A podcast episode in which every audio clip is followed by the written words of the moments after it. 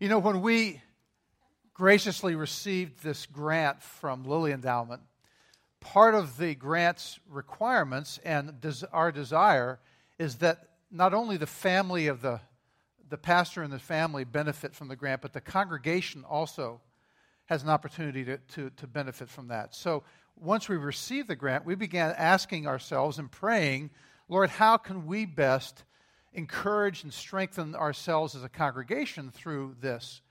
And one of the decisions that was made was to bring in a number of preachers from the outside who could give us a value added experience, a, a, an opportunity to hear a little bit different perspective, a little bit different idea. That's where we came up with the one thing theme of uh, what's the thing on your heart that, that you are learning from God that you want to be able to share with us. Now, one of the things that BP is doing while he's on a sabbatical is reflecting on where we are at Seven Hills Fellowship and where we're going for the next five to ten years. We've come to our 10th year anniversary, and the elders and BP together are, are dreaming and thinking, where does God have us moving? We, we do have an overall vision. We know we want to be here for the flourishing of Rome and its communities, which involves bringing the gospel in a relevant way, in a culturally sensitive way. But uh, how does that work itself out in detail? We began thinking who are some pastors we could bring in to hear from who've walked down some of these roads? And almost immediately, one of the first names that came to my mind was Tom Gibbs. I've gotten to know Tom well uh, over the last almost 10 years now through interaction together, and we've become friends. We were participated together in a doctoral program and, and, and talked through a lot of different things. And it's been a real joy for me to get to know Tom and his wife, Tara, who's also here with us this morning. And then just about a year and a half ago, we began dreaming about the, the need to address some different issues. And one of the issues was the need to address the issue of human sexuality. And Tom's church in San Antonio, Texas, was going to be doing a seminar on this. So, about four, uh, four couples went down to San Antonio to visit Redeemer Church in, in the city of San Antonio, Texas, to participate in that seminar and also to participate in worship. And as we saw what they were doing and how they were functioning and how they were impacting the city of San Antonio, uh, again, the, the, the, thought came to our mind boy, Tom would be a guy that we want to hear him and hear what he has been learning and growing uh, in their church, which is 15 years old, just a few years older than us, but farther enough down the line to teach us some important things. So we asked him, and Tom and Tara graciously said, Sure, we'd love to be able to come. So it's a joy for me this morning, for the first guest that we have coming to speak to us, to introduce to you my friend Tom Gibbs from Redeemer Presbyterian Church in San Antonio, Texas.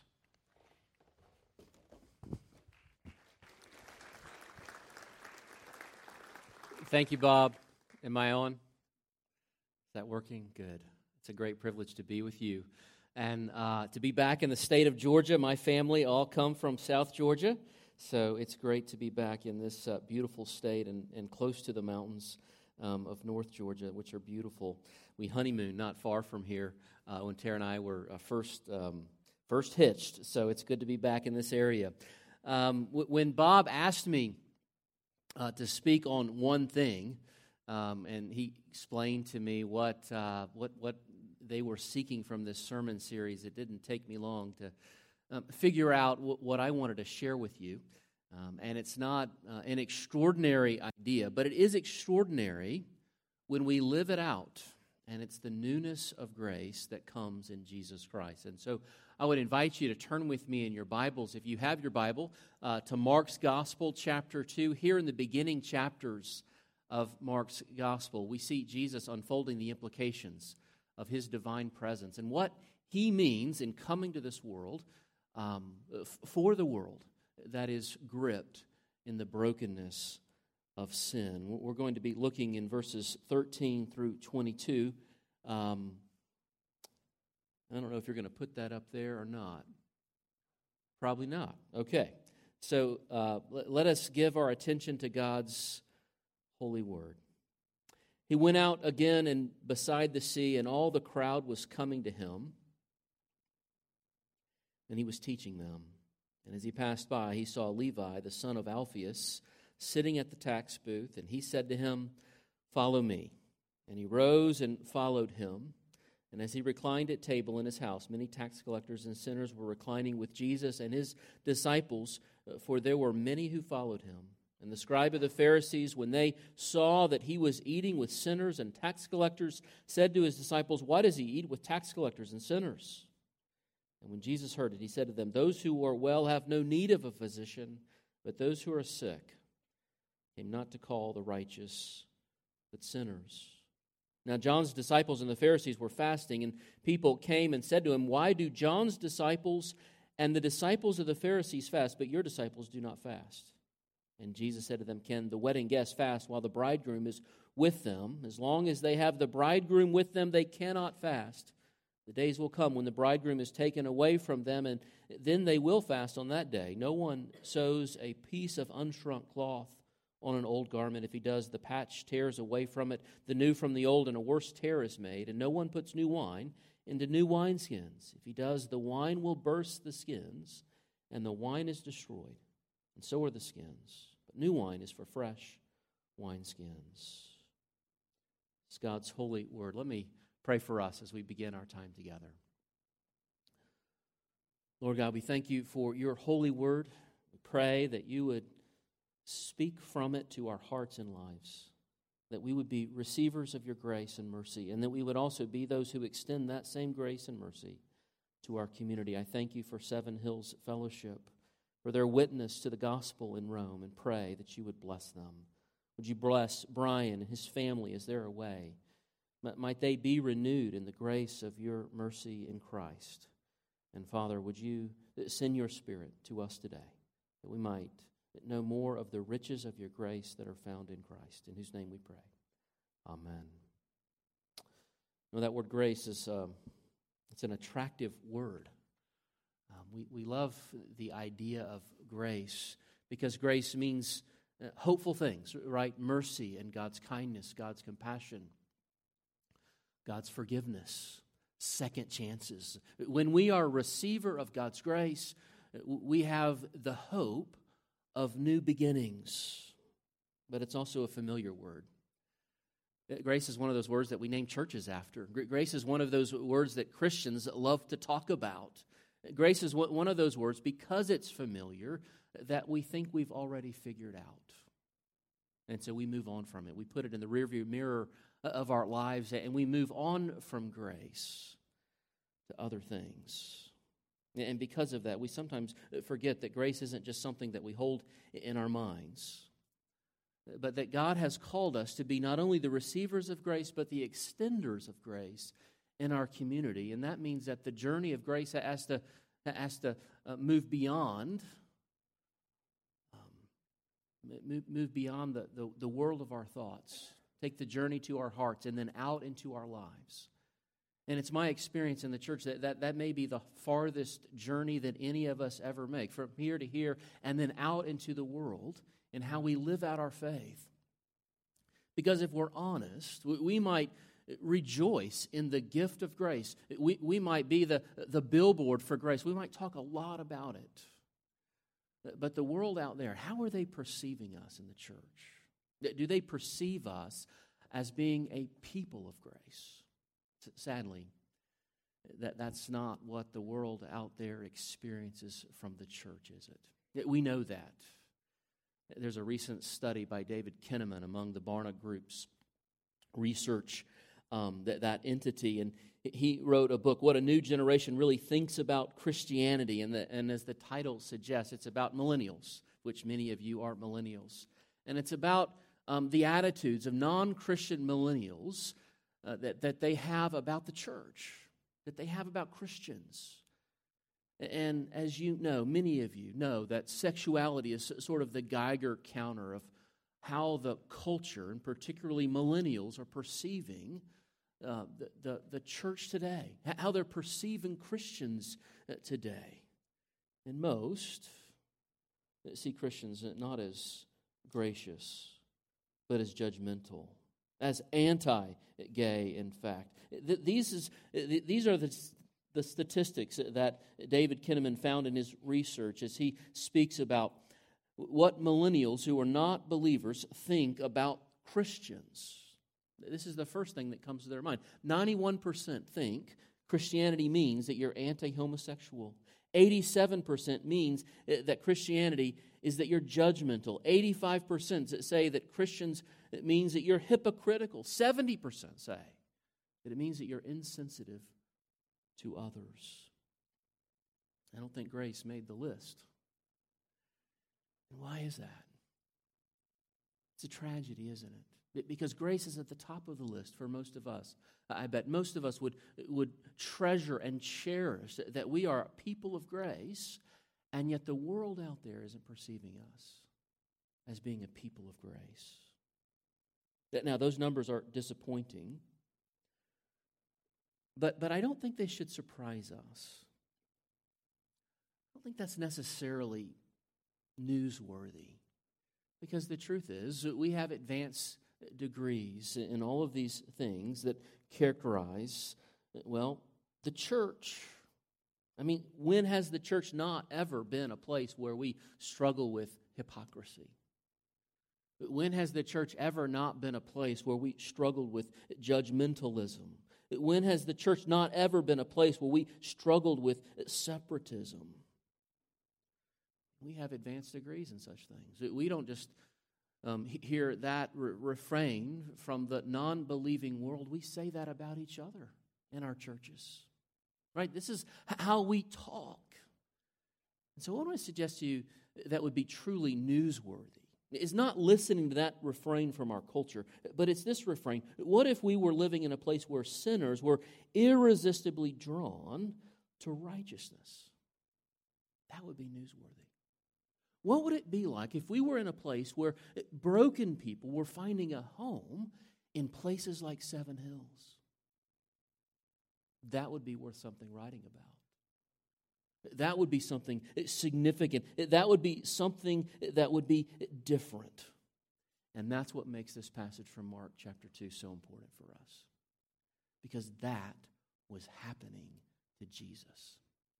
He was becoming that place where broken people were finding a home, where, where outcasts were being drawn back to righteousness. Jesus didn't come to reify the old ways of external righteousness, but he came to usher in a new way.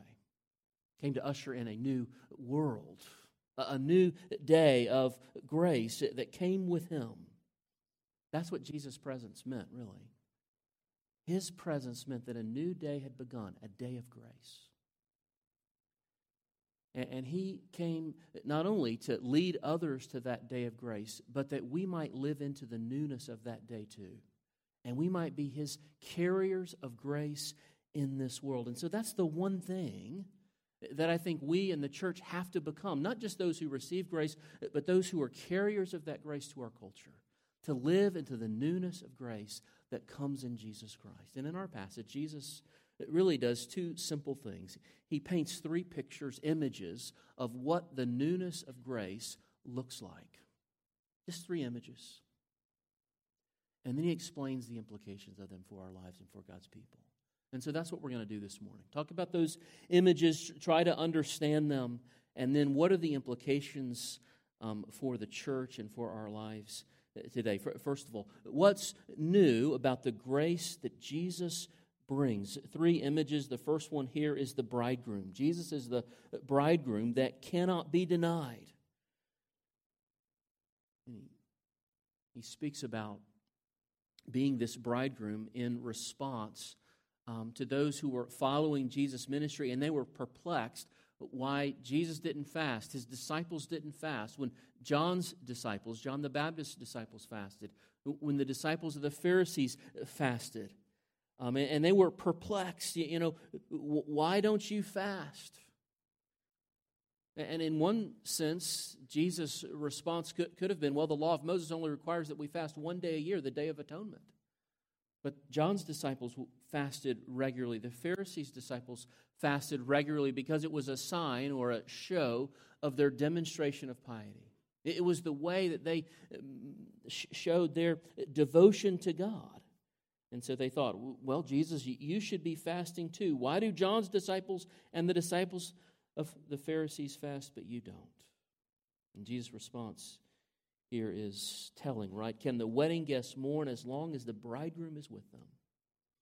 Now, those who were listening to Jesus wouldn't have understood the full messianic implications of what Jesus was saying, but they got the picture. They understood what Jesus was telling them, that he was comparing himself to the bridegroom at his wedding feast. And in those days, a wedding wasn't just a day long affair, it was a week long celebration. And so it would have been unheard of, unthinkable for, for a guest of the bridegroom to come to this week of celebration and refrain from the celebration. That Jesus is saying, the bridegroom is here. J- Jesus is Emmanuel, the with us God, who is the bridegroom, and because the well, his presence has arrived, this celebration cannot be denied. If the bridegroom is here, it's not a time for fasting, it's a time for feasting.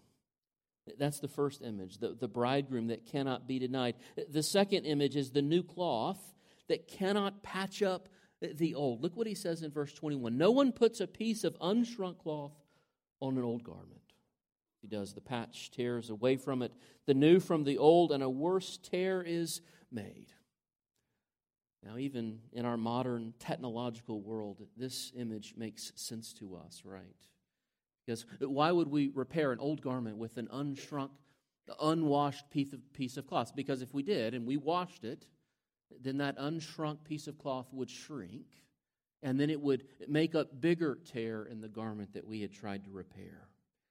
It would make an even more damaged garment. And what Jesus is saying with this image is that He is the new cloth that cannot patch up the old. That, that He cannot simply patch up what is distorted and broken about Judaism. But something new has to begin with Him. Now, to be sure, Jesus isn't saying that he's throwing Judaism entirely out. He tells us elsewhere that he has come to fulfill all of the promises that God made to Abraham and Isaac and Jacob and all the prophets. What he's saying is that the, the practices, the distortions, the ways in which Judaism had gotten confused, Jesus had said it's become like an old garment that can't be repaired. It has to be thrown out because something entirely new has come with me. He's the new cloth that cannot repair the old. He's the bridegroom that cannot be denied. And then, thirdly, he's the new wine that old wineskins cannot contain. Look what he says in verse 22 No one puts new wine into old wineskins. If he does, the, the wine will burst the skins, and the wine is destroyed, and so are the skins. But new wine is for fresh wineskins. Now, in those days, they didn't bottle their wine, they didn't box their wine, they skinned it. What they would do is they would take a goat and slaughter the animal and, and, and tan um, the leather and carefully prepare it to hold the new wine. And because the skin was new and the wine was new, as it fermented, the gases expanded, the skin of the animal would also expand because of its elasticity. And so it held the wine. It was a perfect instrument for holding the, the life that is in the wine. But it's for that reason why an old skin couldn't hold new wine. Because as the new wine would go into the old wineskin, the pressures would rise, and the life in the skin had, had long since passed until it would burst the skin and there rupture the skin and, and, and lose the wine. Jesus is the new wine that can't be poured into the old skins because they aren't alive anymore. Something new has to come. Something new has come. It cannot be denied. He cannot be denied. He's the new cloth that cannot repair the old. He's the new wine that, that no longer fits the old ways. That's what he's telling us about his grace. It is entirely and wonderfully new. Something new has begun with Christ. And he's saying, I can't just patch up what is broken. Something new is at work in my ministry. So, what are the implications? How does that work itself out into our lives? And we see that lived out in the way that Jesus manifests his ministry with those around him, with the disciples, with the crowds, with the Pharisees. And the first thing he's telling us as we go back to verses 13 through 16 is this the newness of grace that's begun with Jesus Christ means that rather than separating from sinners, we have to draw near to them. But rather than separating from sinners, we have to draw near to them because Jesus wasn't just feasting with his disciples instead of fasting.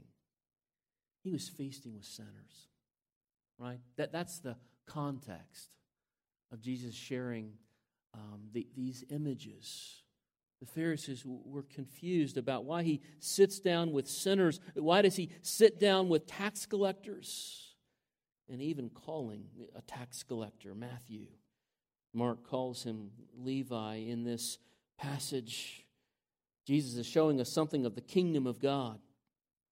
He's saying that his grace that he brings is about welcoming the most broken and those who are most outcast from our society uh, unto him. And, to understand how radical this would have been for Jesus and his disciples, we have to understand something of why tax collectors were so hated in the ancient world. And a good image for us to th- think about what a tax collector was is they were a toll booth collector that worked for the Romans. And because the taxation system wasn't carefully regulated, those who were awarded the taxation um, um, Um, sort for a certain region by the Romans, that they would bid this process out, and whoever was the highest bidder got the taxation for that region. And then a tax collector would set up their booths and they would carry out their work. And again, because it wasn't carefully regulated, they would often extort higher fees and pocket the money for themselves. And so tax collectors were hated. They were hated both because they worked for the Romans and they were hated because they extorted money from, from, their, uh, from, from their fellow people, from their fellow man. And, and so, hate, so hated were tax collectors in the ancient world. If a Jew became a tax collector, they were immediately disowned from the synagogue. They were immediately disowned from their family. And guess who Jesus calls to be one of his disciples? One of those guys. He calls Matthew calls Levi a tax collector, an enemy uh, those whom the Pharisees would have never sat down with, those whom even a regular religious person would have never sat down with. And Jesus is saying, This is what my kingdom is like. This is the place where the social outcasts and the worst of sinners find a home. And Jesus is showing us what we have to do if we're going to be faithful to his kingdom in this world. We have to draw near to sinners rather than separate from them. Because how will they hear us? How will they know the story of grace? If the story of grace just remains up here and it doesn't get fleshed out into our lives. You know, in San Antonio at Redeemer Presbyterian Church, we're thinking about this question. We've been thinking about this question. And how can we not also think about this question as it applies to the racial tensions in our society, black and white, Latino and white? As we think about that tension erupting into violence all across our nation. And I was particularly struck by the wisdom of, of the presiding judge, Richard Weber, in the Michael Brown case in Ferguson, Missouri. And when the white officer um, who, was a part of that, um, that situation, when he was exonerated by the grand jury of any wrongdoing, um, Judge Weber was excoriated in the press that some of you probably remember the things that were said about him, not only in the press, but by the Black Lives Matter movement, by the Michael Brown family. And, and Judge Weber was surprised. How could they say such things about him? How could they, how could they accuse him of being unjust and, and insensitive to their concerns? It took him uh, some time begin to make sense of what was happening all around him. And, and he came to a new understanding. This is what he said uh, subsequent to the revelation of the grand jury. He said, I came to understand that people can't hear the facts until they know that you care. People cannot understand the facts until they know that you care. I had to begin with compassion and understanding, with sympathy for their fear before I could gently lead them to consider the facts of the case. I wonder about us as Christians. And what do people hear from us? Do they just hear the facts of Christianity? Do they just hear the truth of Christianity? Or do they know that we care? Have we come to listen to their story sufficiently enough to know that we care about where they are in their brokenness? How can we expect to make an impact in the lives of the people of this world until this world knows that we care about its brokenness? We can't. We can't separate and truly offer hope. It just doesn't work that way. We, we have to join Jesus in his ministry to the outcasts. That's what it means to live in the newness of grace that Jesus brings in this world. Stop separating from sinners and draw near to them. Gather where they gather, be where they are. That's why I love that Seven Hills Fellowship has chosen to be right here on Broad Street right in the middle of the city, right as a part of everything that's happening in Rome. Not, not condoning everything, but not giving this stance of condemnation either. That's a glorious picture of the gospel. That, that's the first thing. We have to draw near to sinners rather than separating from them. And just one, more illustration of how this is working out at Redeemer Presbyterian Church um, we've joined together with a ministry in our community called Lavish. And several of our women are part of this ministry, and they're going into adult entertainment establishments to minister to the women who participate in those establishments. And maybe you know the statistics, but 90% of the women who work in those establishments have experienced sexual abuse at a point in their life. And uh, our ladies are going into these places, bringing just a small, hospitable gift, inviting these ladies to be a part of a Bible study, a meal, and to know that there's a safe place for them if they want to talk about what a new future, a different future might look like. But it's a glorious picture of the gospel. We're going where Jesus goes not separating ourselves from those places, from the worst of those places. That's the call of the newness of grace in our culture today. That's the first thing. The, second one is rather than hiding our sin, we have to acknowledge it so that we might be healed. You know, Jesus tells us an implication of drawing near to the sinners is he's telling us about how he heals sin and what sin r- really is. Um, what, what are the implications of it? Because many of us think of sin like, like the way we catch the flu that if we associate with sinful people, then somehow we're going to catch it. It's going to get on us. Um, and we make much of what the Apostle Paul said in 1 Corinthians chapter 15 that bad company corrupts good morals. And so we're going to stay away from all of the bad people in the world so that I don't get corrupted by that sin. And yet, Jesus is telling us that sin is far more um, endemic problematic, um, d- deeply situated into the human person that, that we cannot cure it by making superficial changes in our lifestyle or by changing the group that I associate with us. No, sin is so deeply rooted in each one of our lives that it has to be addressed from the inside out. Essentially, Jesus is saying, I'm the only one who can heal sin. I'm the only one who can heal the sin wound that um, inhabits each person's heart. And look what he says. Verse 17 Those who are well have no need of a physician, but those who are sick. I came not to call the righteous, but sinners. And so, what's his point? As long as we hide our sin, as long as we leave it under the cover of darkness and pretend that we're righteous, then we'll never be healed. That's what the Pharisees were doing, right? They were hiding their sin in the light of their religious devotion. And that's the temptation of the church, isn't it? We, we tend to throw stones at those rebellious ones who are sinning by leaning into the darkness. But how are we hiding in the light? Leaning into our righteousness, leaning into our um, religious devotion in ways that keep Jesus at arm's length.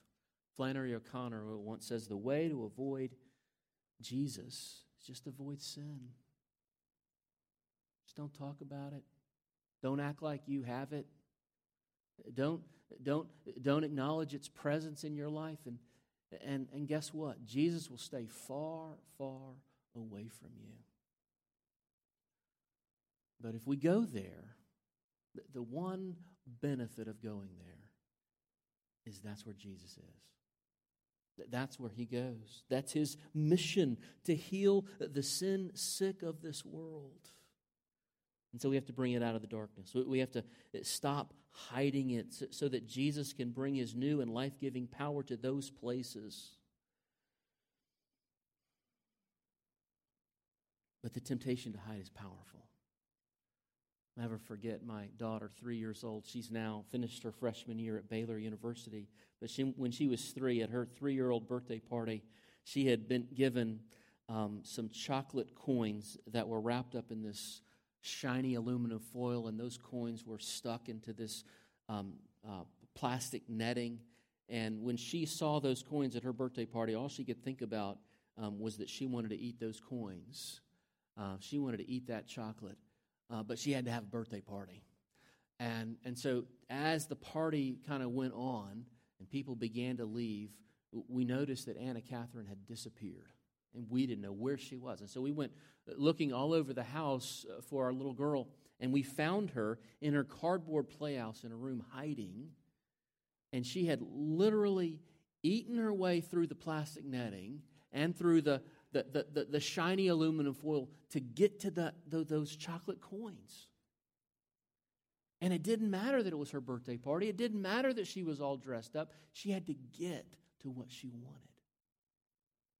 And you know, that's, that's, that's how sin operates in our lives, isn't it? It doesn't matter how much we dress ourselves up spiritually and religiously.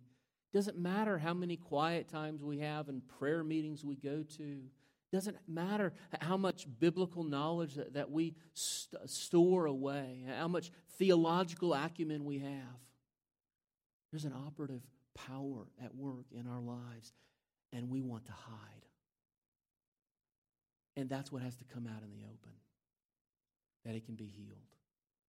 And if it is not brought out into the open, we will not be healed.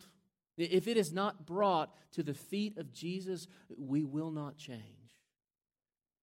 Because His grace will not go to that place. That grace can only heal. And that's the sin wound in each one of our hearts. And so that's the, the next implication. Not only do we have to stop resisting sinners and draw near to them, we have to stop acting like we're not sinners. We have to stop acting like the sin wound ha- hasn't deeply affected each one of us. And we've got to ourselves come to Jesus as those who desperately need a Savior. That's the second thing. What would it look like to the people in Rome, Georgia, if every one of us in this room Stop pretending like we weren't broken too. That the problem wasn't just out there, but, but we also share in the wounding and brokenness of this world. That's, that's what our culture is longing to hear from the church. That we too know the brokenness of this world. Jack Miller said it well get low. Get low. Jesus' grace will meet you there. Are we getting low? because that's where Jesus is. That's where his grace meets us. That, that's the second implication. Stop hiding our sin. The first implication, stop, uh, s- stop re- resisting sinners. And the third one is rather than being sorrowful, let's celebrate. That, that may seem counterintuitive with all this conversation about the brokenness of this world, but part of knowing Jesus and the victory of his grace, it means that we can celebrate even in the presence of sin, even in the brokenness of this world, that we have hope. I mean, that's what the Pharisees couldn't understand. That's what even John's disciples uh, couldn't understand. How could you, you be celebrating and feasting in the midst of a broken world? This is a time for fasting. And just like, no. No, when I'm here, the victory of my grace is present, even when it hasn't arrived in all of its fullness. And for that reason, we can celebrate now because of what we have in Christ. One of the things we've done at Redeemer Presbyterian Church is throw lots of parties. Um, and, and, part of the reason why we throw lots of parties is because I'm one of those Christians who's tempted to be sorrowful over all the burdens and brokenness and sin in this world. And, and when we planted Redeemer Presbyterian Church, um, the, the, assessors at the, at the Church Planting Assessment Center um, uh, exhorted me that I needed to celebrate what God was doing. And, and we've sought to live into that exhortation throughout the history of our church so that people would know that our church in the middle of San Antonio is a place of celebration, not just somber and sober reflection over the brokenness of this world, but of the hopeful message of grace that comes in Christ. That means even though we're struggling, even though there is brokenness, even though there is sorrow, that we can celebrate with our eyes fixed on Jesus. And so it's not only get low, Jesus' grace will meet you there. Jack Miller also said, cheer up. Cheer up. You're a lot worse than you think. And that's good news because Jesus' love, God's love for sinners, is bigger than you dared hope. You see, that's, that's what we have to that's what we have to know if we're going to celebrate. Yes, the, the, the, the burden of our sin is true and real. But in Christ, the offer of his mercy is so, so substantial that it overwhelms our grief so that we might celebrate in the present. With each new member class at Redeemer Presbyterian Church, I say, I say to them, and I remind myself, that the gospel is the only thing that lets us be realistic and hopeful. Most of us are either sort of naively hopeful in that sense that, that if we want to sort of see the sunny side of life, we have to ignore the brokenness of this world, right? We have to close our eyes and blindly hope. Or we're realistic and pessimistic because we see the um, the tragedy all around our world. We, we see the tragedy in our own community. We see the tragedy in our own heart. And how can we hope if that tragedy is so real and pervasive?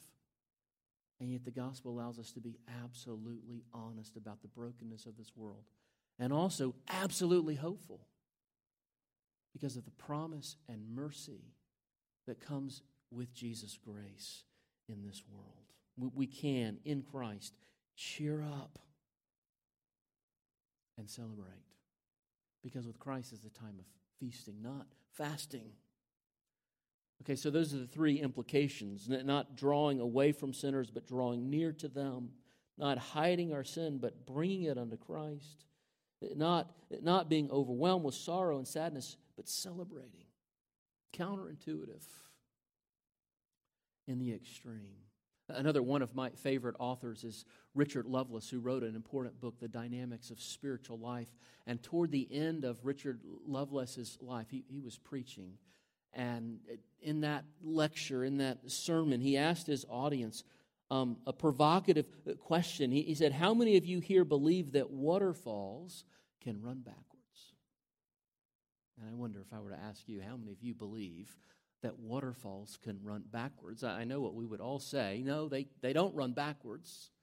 And yet somehow he must have been referring to some place, some moment, some situation where that actually happened. And in fact, he was. He went on to explain the extreme tidal fluctuations that happen where the St. John's River, which is a substantial river, and it runs into the Bay of Fundy along the Canadian coast of New Brunswick and there the incoming tide is so uh, significant that the waterfalls in the St. John's River as it exits into the Bay of Fundy are overwhelmed by the incoming tide. And in fact, they flow in reverse. And the tide changes, and the current of the river goes upstream instead of downstream into the Bay of Fundy, into the Atlantic uh, Ocean. And that's what I want to suggest to you is what the grace of the Lord Jesus Christ is all about. That the grace of the Lord Jesus Christ is like the ocean tide flowing into our lives and overwhelming our sin and changing the currents of our hearts uh, so that they conform to the purposes of God. Because we are transformed, not by anything that we have done, but by what God has done in us. And when He begins to do that work in us, it flows out of us. We're not just the receivers of grace, but we are His carriers in our cities and communities and culture. And if I could pray something for Seven Hills Fellowship, it's that. That you would be carriers of the new grace that has come in Jesus Christ. Let's pray together. Lord Jesus, I thank you for your mercy and grace shown to me, shown to us in this room. And remind us that that grace that you have given to us is, is not, not just for us, but it's for those who are not yet here. That your church is for those who have not yet gathered.